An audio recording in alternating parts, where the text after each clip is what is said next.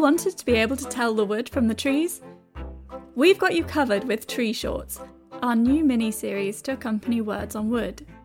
Each episode will shine a spotlight on a single tree species and its timber, before catching up with designers and architects about their experiences working with that particular wood.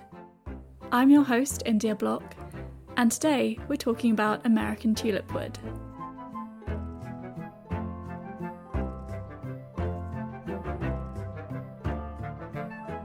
If you're from Europe, then you've probably seen tulip flowers. But if you've never heard of tulip wood, then you'd be forgiven. It's been extinct on that continent since the last ice age. Scientists know that the species grew in Europe before then, thanks to the remnants of fossilised pollen found on the continent. But today, tulip wood is native only to North America. It grows from Connecticut all the way down the eastern seaboard to Florida. The name tulipwood comes from the tree's pale green and yellow flowers, which look like, you guessed it, tulips, when they blossom around May. Tulipwood trees are shade intolerant and don't like to grow under the umbrella of other trees. Intent on reaching the light, tulipwood grows quickly with very few branches up its length and few knots inside, resulting in a dense wood and thus a strong timber. Because of this preference for light, when trees in hardwood forests fall or are cut down, Tulipwood trees can grow quickly in their place and become the dominant regenerating tree in certain areas. In fact, compared to the current global demand for tulipwood, the tree grows faster than it's harvested. Historically, tulipwood has been used for anything from cladding, interior finishes, framing, cabinet making, and joinery, but it has often been covered up or painted over.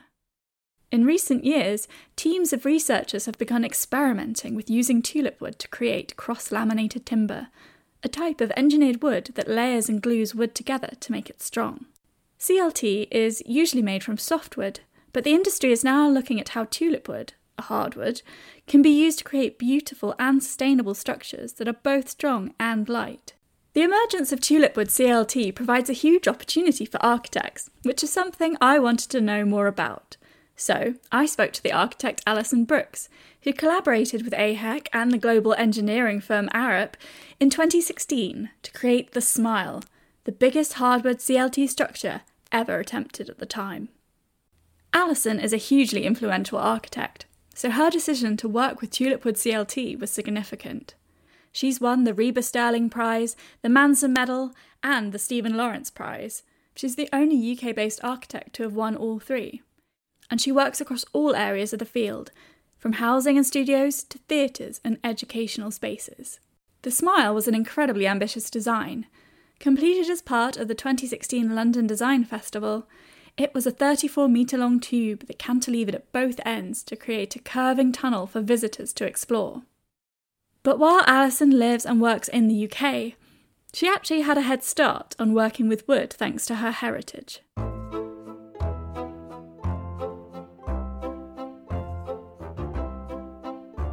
I think working with wood comes very naturally to me because I'm from Canada and so much of Canada and North America is built from timber. It's the kind of indigenous building material that is very um, historically was just the resource that was there. And so virtually every house in north america is timber framed.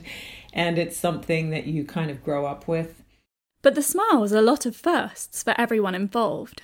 Actually, the, the Smile was the first built project I, I've done in cross laminated timber and in particular hardwood cross laminated timber. It's still a, a kind of experimental product in the sort of European and North American context. Most CLT is softwood. So it was an opportunity to work with the American Hardwood Export Council to use a kind of waste hardwood, which is tulip, small strips of tulip wood, as a structural material, which is, you know, a, a, super efficient and environmentally friendly way of sequestering carbon in, in a structure. That's another thing that's interesting about using a tulip wood CLT. Along with the benefits of being light and strong, it can also be made using the bits of the tree that aren't premium grade.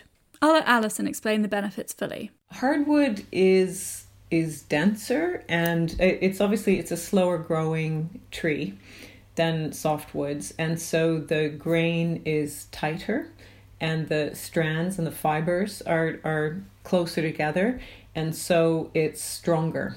It's it's heavier, but it's it's stronger as a as a um, structural material. So, and the interesting thing about tulip wood is that it's kind of a light, a lighter weight hardwood. It's not as heavy as oak, for example. So it has this amazing combination of a strength to weight ratio that's very high, you know, very high strength, especially when you put it together in a cross laminated panel. It's it's very strong. All this allowed Alison and the Arup team to really push the boundaries when it came to the smile. And so the the sort of 12 to 15 meter cantilevers at either end of the smile are the that's the the most extreme um, test that that CLT has been put to to date and was really made possible by the fact that it was hardwood and and obviously brilliant engineering and from Arup and just a, a very you know using the geometry of a tube a, a more or less square tube that has a stiffness a sectional stiffness as a form and using that tube form and the curvature to work with the um, inherent properties of the CLT to make this kind of spectacular um, tubular curved space. Those cantilevered ends rising up like the corners of a grinning mouth were the result of a lot of design experimentation by the architect.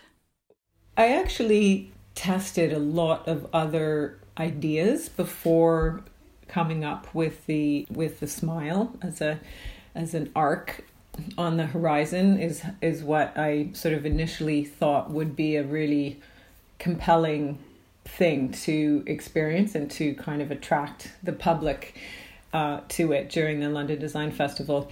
I what I found when I was working with flat planes and more sort of obvious enclosures was that they were just too architectural. I was trying to find a form that was completely unexpected as a piece of architecture or as a building. So, in a way, the idea of working with a tube came first, like a, a stiffened, uh, stiff structural section which spans, and then doing something unexpected instead of making it span it so it's supported at either end, it's supported in the middle. And then the arc is is just a really unexpected form as a sort of architectural and building form. And yes, it was about creating a kind of silhouette that looks impossible as a building, but would be able to be inhabited as a as a space to create a kind of immersive experience of material, geometry, structure, space, all of those things uh, really just came together in that form. Alison argues that the Smile was a very low carbon or even carbon neutral project to construct because more carbon was sequestered away inside the tulipwood CLT than was released in its making. It's always difficult to know these things with full certainty, People disagree over what aspects of a building and its construction need to be measured when assessing its carbon impact. But suffice to say, the Smile took a number of interesting steps to reduce its footprint. The grillage of the foundation was also made of wood. It was made of glue laminated timber in a kind of tray, like an egg crate of glue laminated timber. And we filled that with 20 kilogram weights, you know, the sort of um, steel like weights they come in in blocks and you just fill up the the grillage with the with the weights to the appropriate tonnage. And then when it was disassembled you just take the weights out and recycle the the um, glulam grillage. So it was it was super um, sustainable in terms of you, the source material, which is basically waste wood from the, the timber industry in, in North America. One of the benefits of CLT that its supporters in the industry stress is how fast it can make the construction process. Despite all of the firsts involved, the Smile was an incredibly quick project that took only six months to put together. It's kind of a miracle, the whole project. I think we started in February and they started manufacture March, and we started like started the design from scratch in in February, and then by July it had been manufactured and it was installed in two weeks it, at the beginning of end of August, beginning of September. So it was an incredibly quick program. So there you have it. A pioneering project turned the tulipwood tree into a demonstration of cantilevering prowess. In fact, according to Arup, the smile is the hardest working CLT structure ever built because of its experimental form, designed to show the upper limit of the structural properties of the new material. I'd say that would give anyone a lot to smile about.